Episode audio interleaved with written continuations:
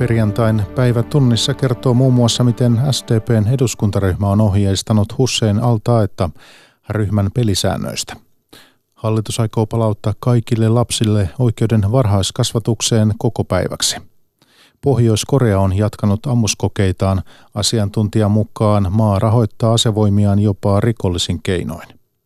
Joukkorahoituksen merkitys pienyritysten rahoituksessa lisääntyy ja aiempaa harvempi suomalaisnuori on täysin raitis. Näiden aiheiden lisäksi puhutaan työllisyydestä sekä valtion ensi vuoden budjetista valtiovarainministeri Mika Lintilän kanssa. Olen puolestani Mikko Jylhä. Hyvää iltaa.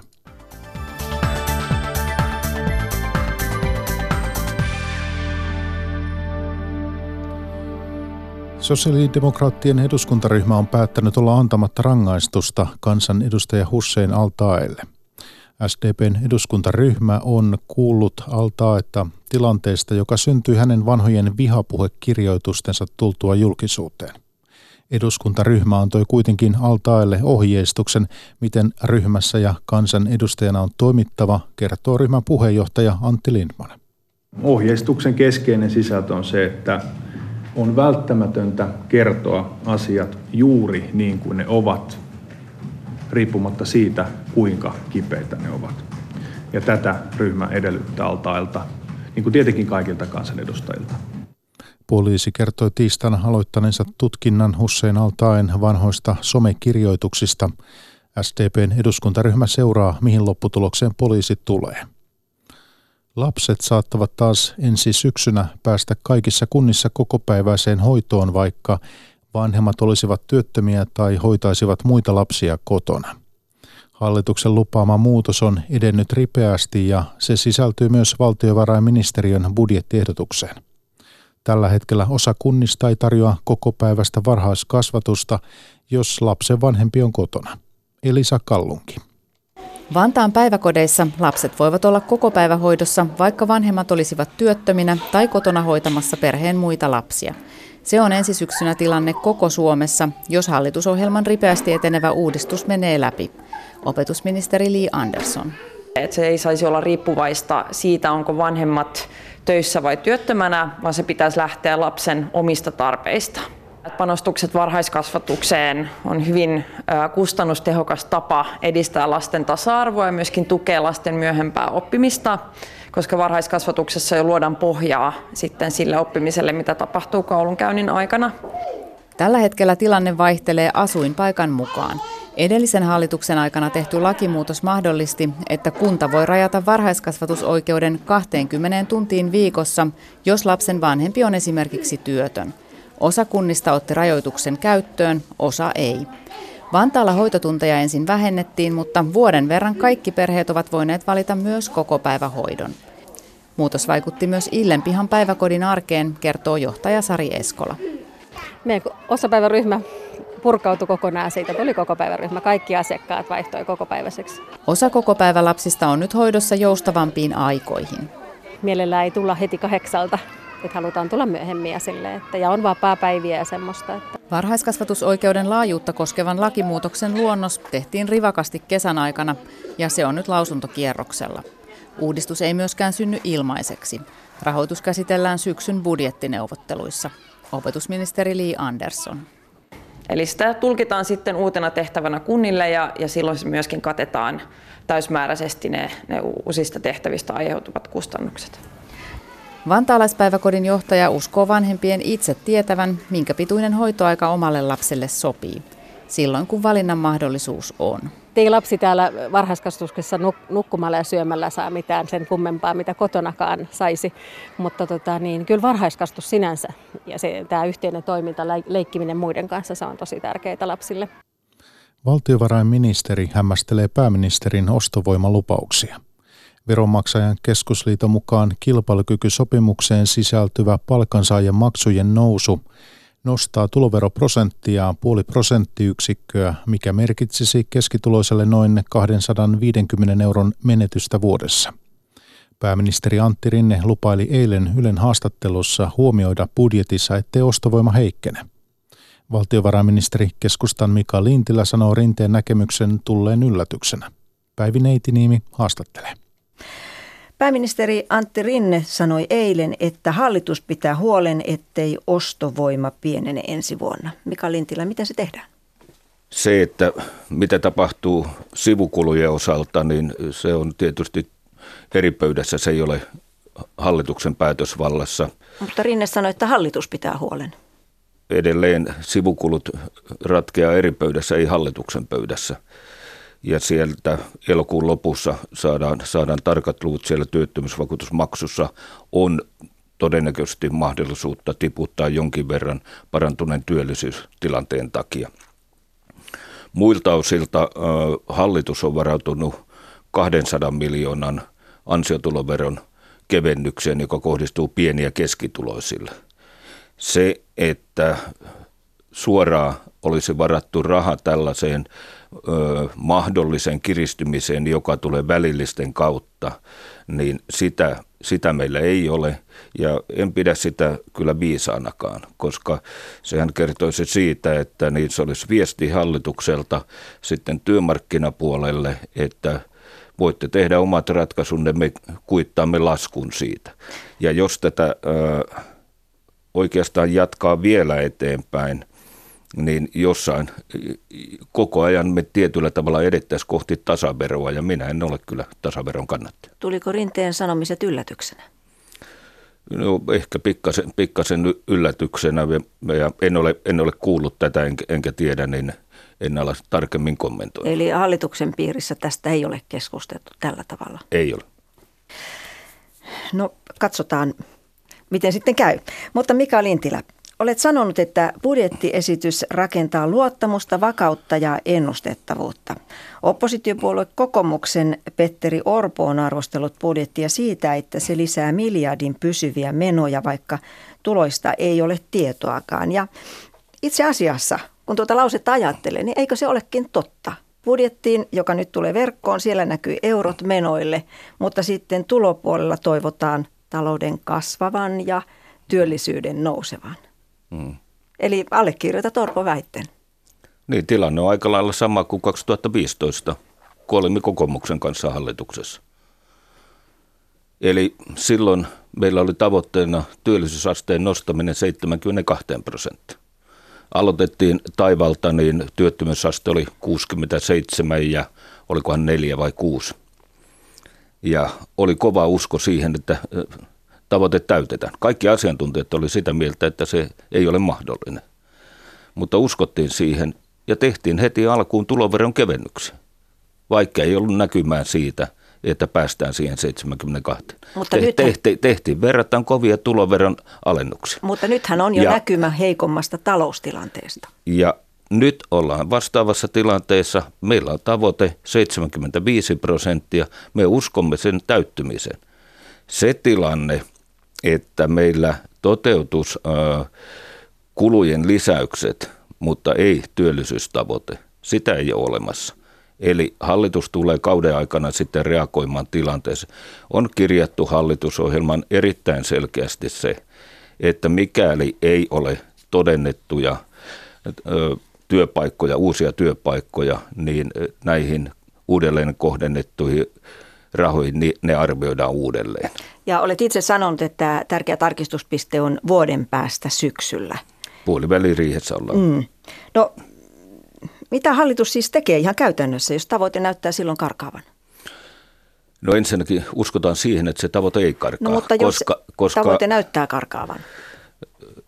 Edelleen uskotaan siihen, että siihen, uskotaan, tavoitteeseen, uskotaan, se, mutta... siihen tavoitteeseen päästään, koska nyt pitää mie- mieltää myös sellainen asia, että tämä 75 prosenttia työllisyysaste ei ole vain tällainen hallituksen sisältä tullut, että no tässäpä se olisi kiva tavoite. Tämä on se prosentti työllisyysaste, joka me tarvitaan meidän julkisten palvelujen turvaamiseksi. Ja tämä olisi ollut tavoite varmasti, olkoon hallituspohjaus ollut mikä hyvänsä. Joo, joo, kyllä, kyllä ja, me uskomme nyt se, tämän, että, mutta Mika Lintilä, mitä tehdään silloin, jos tavoite näyttää karkaavan? Mitä ihan konkreettisesti hallitus Silloin tekee? arvioidaan uudelleen nämä kohdennetut menot. Eli aletaan ö, perua menolisäyksiä? Kyllä. Ensi, seuraavana vuonna aletaan ö, laatia leikkauslistoja? Se jää nähtäväksi, mutta edelleen. Mutta mitä muuta se voisi olla? Se, että meillä on hyvin selkeä kirjaus hallitusohjelmassa. Julkinen talous on tasapainossa vuonna 2023 jälleen se on, se on sellainen uskon asia, mutta siis mitä muuta se voisi olla sitten? Etkö itsekin ole sanonut, että pitää voida olla mahdollista perua menoja? Kyllä, kyllä. Se, se, on, se, se on tietysti mahdollinen siinä tilanteessa. Erittäin selkeästi on kirjattu ohjelmaan, että mikäli ei ole 30 000 valtiovarainministeriön todentamaa uutta työpaikkaa ja olla sillä 60 000 janalla – niin silloin arvioidaan nämä kohdennukset uudelleen. Mm. No mm, Hallitus uskoo, että nuo tavoitteet saavutetaan, mutta talousennutteistahan on viime päivinä rukattu alaspäin. Suomelle tärkeä vientimaan Saksan talouskasvu heikkenee ja Yhdysvalloissa pitkien korkojen laina on laskenut alle lyhyiden, mikä historiallisesti on ollut tällainen taantuman merkki. Tuon käänteen seurauksena taantuma on tullut seuraavan kahden vuoden sisällä. Aina 50-luvulta lähteen kertoo aamun kauppalehti. Ja ekonomistit ovatkin juuri tarttuneet tähän asiaan budjettiesityksessä, että, että näitä heikkeneviä talousnäkymiä ei ole riittävästi otettu huomioon siinä. Kyllä näistä talousnäkymistä on erittäin paljon käyty keskustelua valtiovarainministeriössä, on, on analysoitu – mutta budjetissa. Ja, ja se, että äh, kansainvälinen äh, talous on tällä hetkellä erittäin epävakaassa tilanteessa, erittäin vaikeasti ennustettavassa tilanteessa. Muutamia keskeisiä, totta kai Brexit, joka näyttää, että tulee nyt kovana. Mainitsemasi Saksa, Saksan luvut nyt alkuviikosta oli odotetun heikot. Ja sitten ehkä suurimpana, suurimpana sitten kauppasota uhka Kiina-USA-akselilla. Siihen onneksi lievää, lievää loivennusta nyt tuli, mutta se on olemassa ja se tietysti herättää paljon, paljon uhkakuvia. Ja tämä oikeastaan korostaa sitä, että meidän tulee kansallisesti tehdä hyvin vakaava, vakaata talouspolitiikkaa. Ei mitään voimakkaita muutoksia suuntaan tai toiseen se täytyy sanoa, kun mainitsin noista Saksan luvuista, että toisaalta Suomen luvut oli yllättävän hyvät. Ne oli myönteisemmät, mitä itse odotin. Mutta tarkoitatko ja, siis, että ensi vuoden talousarviossa on jotenkin reagoitu tähän tilanteeseen? Kyllä meillä etupainotteisuutta on. Meillä on etupainotteisuutta iso osa tietysti budjetin korotuksista tulee siitä, että me parannamme sosiaaliturvaa useilla sektoreilla. Eli etupainotteisuus on sitä, että menoja on lisätty juuri Se nyt. antaa monille ihmisille ostovoimaa, mm. jos ajatellaan, siellä on lapsilisät, siellä on pienimmät eläkkeet mm. yksinhuoltajille, opiskelijoille. Eli kyllä siellä on ihan kulutukseen, päivittäiseen elämään kohdistuvia kohdistuvia asioita. No, mutta, mutta se, mutta... se, että niin toinen, mikä tässä on, niin kyllä me haemme tällä budjetilla myös kasvua ja sitten kun lähdetään hakemaan kasvua, niin yritykset ilmoittaa tiedusteluissa, että heidän suurin ongelma on tällä osaavan työvoiman saaminen. Eli tämä työllisyyden korostaminen, työllisyysasteen nostaminen, tämä tulee olemaan se ykköshaaste meillä. No vielä, vielä tuosta ennusteesta. Valtiovarainministeriön tuoreen ennuste valmistuu budjettirihen alla. Jos näkyvät edelleen heikkenevät, niin miten se vaikuttaa budjettiriihen päätöksiin? Tuskin niin dramaattisesti, että se vaikuttaa näihin, näihin lukuihin, joita nyt on. Silloin ei se, aleta vielä kurssia veivaamaan. Ei, ei. No tässä on puhuttu näistä hallituksen työllisyystavoitteesta, koska tämä reilun miljardin menolisäykset perustellaan pitkälle sillä, että työllisyys sitten nousee. Tavoitteena on nostaa työttömy- työllisyysaste 75 prosenttiin, niin kuin tässä on todettu. Se tarkoittaisi noin 60 000 uutta työpaikkaa vuoteen 2023 mennessä, siis suunnilleen Rovaniemen asukasmäärän verran. Ja luin myös, että silloin työttömyysaste olisi 4,8 prosenttia ja vastaavissa luvuissa ollaan oltu viimeksi 30 vuotta sitten. Mm. Eli nämä minusta kuvaavat aika hyvin, että kuinka valtavan vaikea tavoite teillä mm. on. Kuinka kovia päätöksiä työpaikkojen suhteen tällainen, tällaiset luvut edellyttävät? No tietysti se, se edellyttää sitä, että yrityksillä on mahdollisuudet työllistää ja yritykset hakee kasvua. Meillä on esimerkiksi iso ongelma se, että yritykset ei investoi tällä hetkellä. Mm.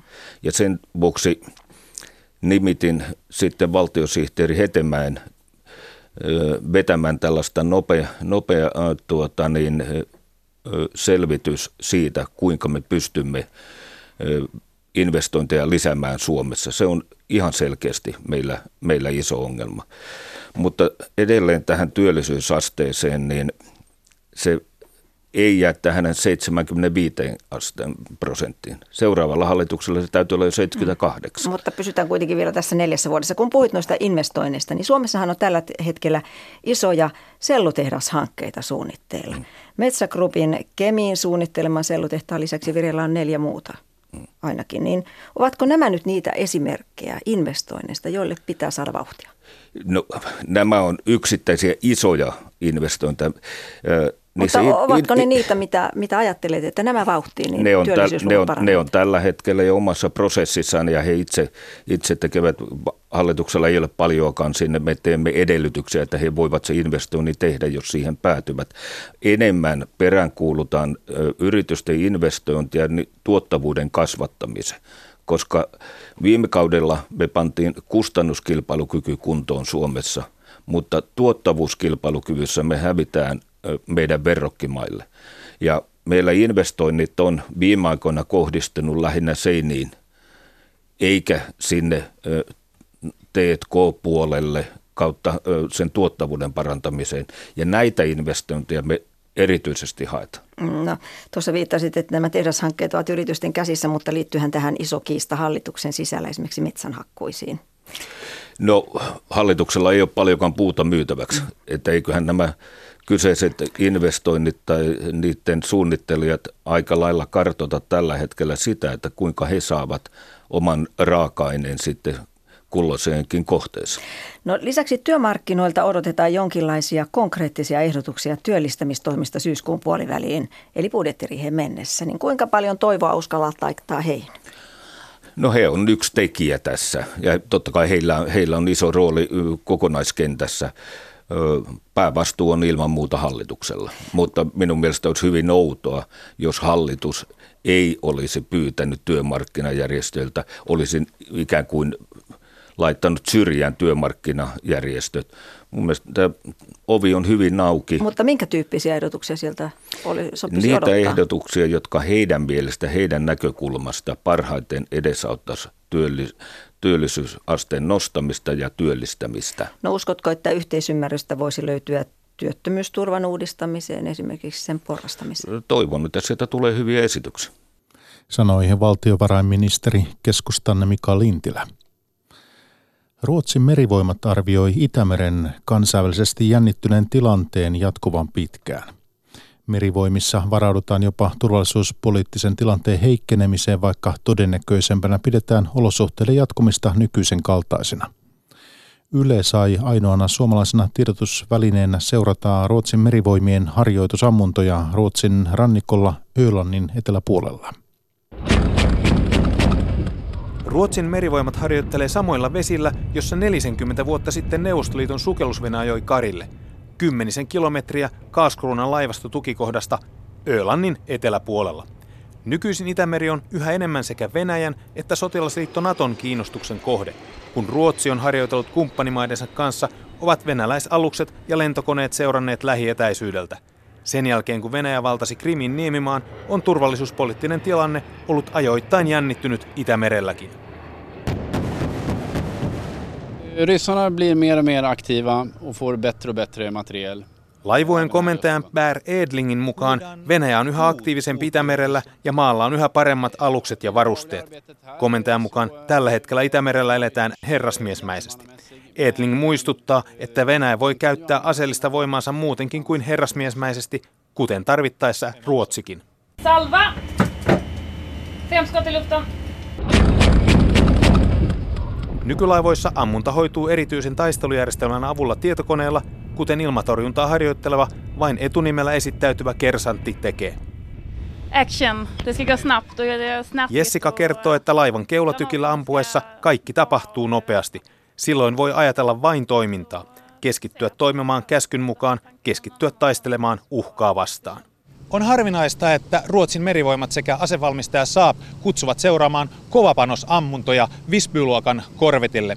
Tämän aluksen taistelujärjestelmä, siis sensorit ja tulenjohto sekä torpeedot, ovat todennäköisesti samankaltaisia kuin ensi vuosikymmenellä Suomeen hankittavissa neljässä sotalaivassa. Taistelujärjestelmän kilpailutuksen loppusuoralla Saab on ainoa yritys. Jos kauppa toteutuu, luvassa on uusia työpaikkoja Saabin sensorien kehityskeskukseen Tampereelle tai muualle Suomeen. Saab Finlandin myyntijohtajan Joonas Widerströmin mukaan työntekijämäärä voi kasvaa 20 sataan. Alukset on tarkoitus rakentaa Raumalla. Hallitus päättänee neljän laivan ja 1,2 miljardin euron kaupasta syksyn aikana. Toimittaja oli Ari Hakahuuta. Välimerellä lähes 150 siirtolaista pelastanut laiva on päässyt Italian aluevesille. Kuusi EU-maata on luvannut ottaa Open Arms-laivan kuljettamat siirtolaiset vastaan. Italian sisäministeri Matteo Salvini yritti estää laivan pääsyn Italiaan. Roomalainen oikeusistuin kuitenkin kumosi kiellon. Là-bas, là-bas, c'est la vie. Tuolla maissa on elämä, täällä merellä vain kuolemaa, sanoo merestä pelastettu Hortensia. Avustuslaiva Open Arms ehti seilata Välimerellä kaksi viikkoa ennen kuin oikeus kumosi maihinnousukiellon. Oikeuden päätöksen mukaan pitkä oleskelu laivalla tekee siirtolaisten tilanteesta vakavan ja hädänalaisen. Päätöksestä huolimatta Italian rannikkovartiosto yritti estää meitä pääsemästä aluevesille. Tilanteesta vaarallisen teki kova merenkäynti, kertoo Proactiva Open Arms-järjestön tiedottaja Laura Lanusa. Libyan edustalta pelastetut siirtolaiset jaetaan nyt kuuden EU-maan kesken. Ranska, Saksa, Romania, Portugali, Espanja ja Luxemburg ovat lupautuneet ottamaan heidät vastaan. Proactiva Open Arms-järjestön mukaan monet siirtolaiset kärsivät vakavasta posttraumaattisesta stressistä ja heissä on merkkejä väkivallasta. Jo aiemmin alukselta oli evakuoitu heikossa kunnossa olevia siirtolaisia. Joillakin siirtolaisilla on vakavia ongelmia. Haluamme välttää itsemurhayritykset, nälkälakot, tappelut ja väkivallan laivalla. Emme halua draamaa, kertoo Proactiva Open Arms-järjestön perustaja Oscar Kamps. EU-maat ovat yrittäneet päästä yhteisymmärrykseen siitä, miten välimereltä pelastetut siirtolaiset tulisi sijoittaa – Italian sisäministeri Matteo Salvini on sanonut, ettei maa jatkossakaan aio muuttaa tiukkaa siirtolaispolitiikkaansa. Pohjois-Korea ilmoittaa kieltäytyvänsä neuvottelemasta Etelä-Korean kanssa. Ilmoitus on vastaus Etelä-Korean presidentin heiliseen puheeseen, jossa tämä sanoi haluavansa yhdistää Korean niemimaan.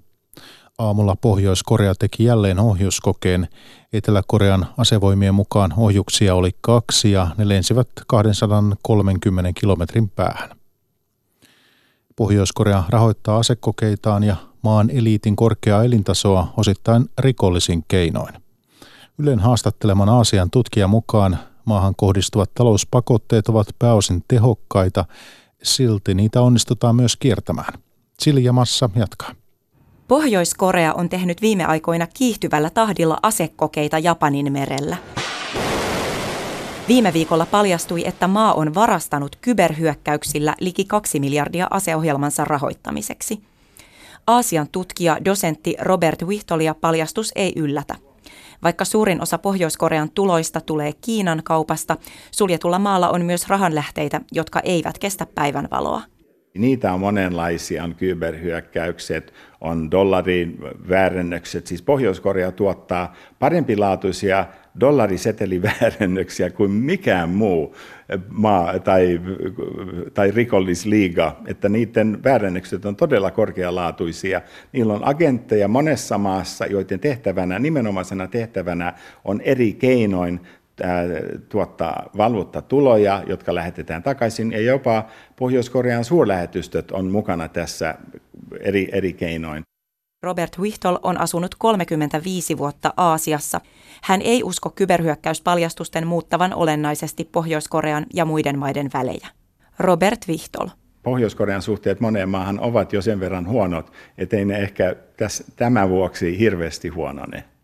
Pohjois-Korea käyttää varansa näyttäviin aseohjelmiin ja eliitin korkean elintason ylläpitoon.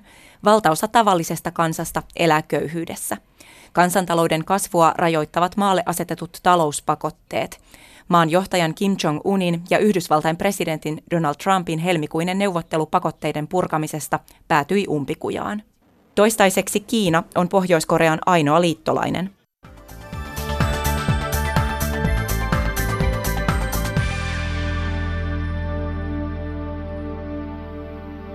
Palataan sitten kotimaahan tässä päivätunnissa osuudessa. Joukkurahoituksesta on tulossa yhä tärkeämpi kanava pienten yritysten kasvulle. Kiristyvän sääntelyn takia pankkien on entistä epäedullisempaa antaa luottoja pienille yrityksille, sillä niillä ei useinkaan ole lainoille riittäviä vakuuksia. Piensijoittajille joukkorahoitus on lupaava, mutta ei riskitön sijoituskohde. Antti Parviala. Heikki Rantalaihon H24-hinausautoyrityksellä on ollut kiireinen kesä. Kyllä se huomaa, kun lomakausi alkaa, niin ihmiset liikkuu myös kummallisiin aikoihin, niin kyllä tässä on töitä tehty ihan yötä päivää. Firman koko on kaksinkertaistunut yrityskaupalla. Tosin sen jälkeen autohallin ostamiseen ei enää herunut pankkilainaa. Vakuuksien puuttuessa pankki ohjasi asiakkaansa hakemaan joukkorahoitusta, eli suurelta osalta tavallisilta suomalaisilta nettipalvelun kautta kerättyä lainaa. Siitä maksettava korko on suunnilleen kolminkertainen pankkilainaan verrattuna. Onhan rahalla ihan erilainen hinta kuin taas vakuudellisella lainalla, mutta sitten kun katsoo tämän hankkeen kokonaisuutena, niin ei se korko tässä merkkaa kuin muutaman kuukauden vuokrakuluja, mitä tässä olisi muuten ollut näissä tiloissa. Joukkorahoitukselle voi odottaa merkittävää roolia pienten yritysten tulevaisuudessa, sanoo Säästöpankin liiketoimintajohtaja Kari Suutari. Jos oikein kehitys vauhdikkaasti kulkee, niin voidaan nousta sinne lähemmäs 10 prosenttia tämmöisellä karkealla arviolla. Mutta ehkä olennaisempaa on tunnistaa se kokonaisuus.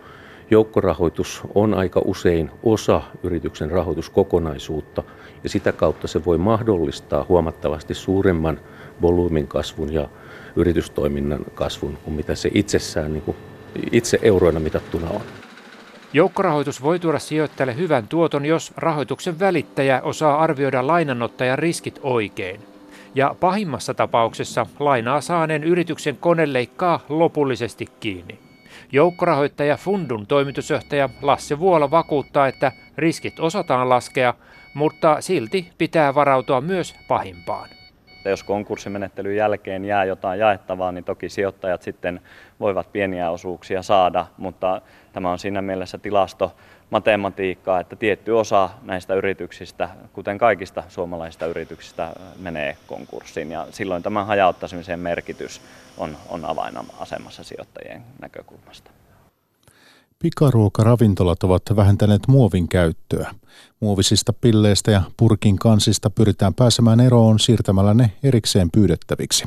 Muovin tilalle on kehitelty myös muita materiaaleja. Tapio Termonen. Pikaruokaravintolat vastaavat Ylen kyselyyn kuin yhdestä suusta. Ne toimivat vastuullisesti ja pyrkivät vähentämään muovin käyttöä. Esimerkiksi McDonald's on hiljattain uusinut jäätelökipponsa – yrittäjä Johanna Junkkari. Sitä kippoa kehitettiin niin, että sitä erillistä muovikantta ei enää tarvita ja pelkästään sillä on säästetty 3500 kiloa muovia vuodessa. Pillit ja mukien kannet ovat pikaruokaravintoloissa olleet viime aikoina niin sanotuilla maustehyllyillä. Burger King on siirtänyt ne jo kokonaan pois näkyvistä, nyt niitä saa vain erikseen pyytämällä. McDonald's siirtyy samaan käytäntöön tänään.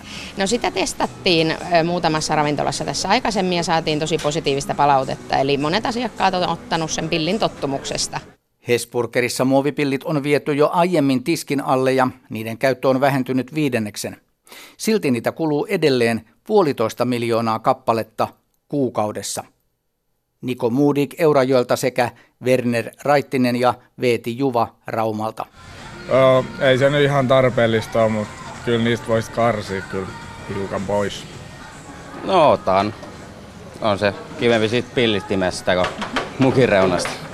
En mä yleensä pyydä, että ei mun niin väliä ole, että onko se muovi pilli siinä vai ei. Et Myös Subway sanoo edistävänsä muovin vähentämistä. Tulossa on pahvisia toimituspakkauksia ja paperista tehtyjä pillejä. Hesessä paperipillejä on jo kokeiltu. Hesburgerin viestintäpäällikkö Heini Santos. Me ollaan saatu positiivista palautetta ja, ja suurimmaksi osin ollaan kiitelty tätä meidän päätöstä. Hesen paperipilleistä on onnistuttu saamaan myös kierrätyskelpoisia, joten samanlaisia on lupa odottaa myös muihin ketjuihin. Nuorten alkoholin ja tupakkatuotteiden käytön väheneminen on pysähtynyt. Pysähdys ilmenee nuorten terveystapatutkimuksesta, joka tehdään kahden vuoden välein. Aiempaa harvempi nuori on täysin raitis ja erityisesti tyttöjen nuuskaaminen on lisääntynyt. 14-18-vuotiaista pojista tupakkatuotteita kertoo käyttävänsä päivittäin 10 prosenttia ja tytöistä 8 prosenttia. Alkoholia vähintään kerran kuukaudessa juo noin kolmannes nuorista. Helsinkiläisnuoria nämä tulokset eivät yllätä. Se on tosi yleistä. Melkein joka kaveriporukassa on ainakin yksi, joka käyttää jonkunlaista päihdettä. Meidän kaveriporukoissa Joo, kaveripiirissä melkein kaikki kyllä. On, joo. No, millaiset päihteet on teidän mielestä sitten lisääntynyt teidän kaveriporukassa? Alkoholi, nuuska, tupakka? Nuuska. Nuuska on Joo, se ole Nikotiinituotteet Nikotiinituotteet, joo. Alkoholi en mä tiedä, sitä ei ole, mun mielestä se ei ole niin, niin kuin noussut, mutta just nikotiinituotteet on tosi paljon. Miksi te luulette, että se on lisääntynyt? Siis kaveriporukoissa voi tulla paineita tosi helposti ja semmoista, että voi jäädä ulkopuolelle, jos ei käytä mitään. Et siinä voi ihan helposti, just tässä iässä me otetaan tosi helposti semmoiset erilaisuudet ja semmoinen, että jos sä et ole mukana jossain jutussa, niin sit se jää ulkopuolelle. Et voi olla, että se on vaan paineista kiinni tai jotain, mutta se voi olla myös vähän coolia tai semmoista siisti juttu, että et polttaa tupakkaa, vaikka joka välitunti lähtee ulos. Näin arvioivat Elsa Vuolanne, Katarina Kaltiainen ja Siiri Nurmi. Toimittaja puolestaan oli Viljami Vaarala.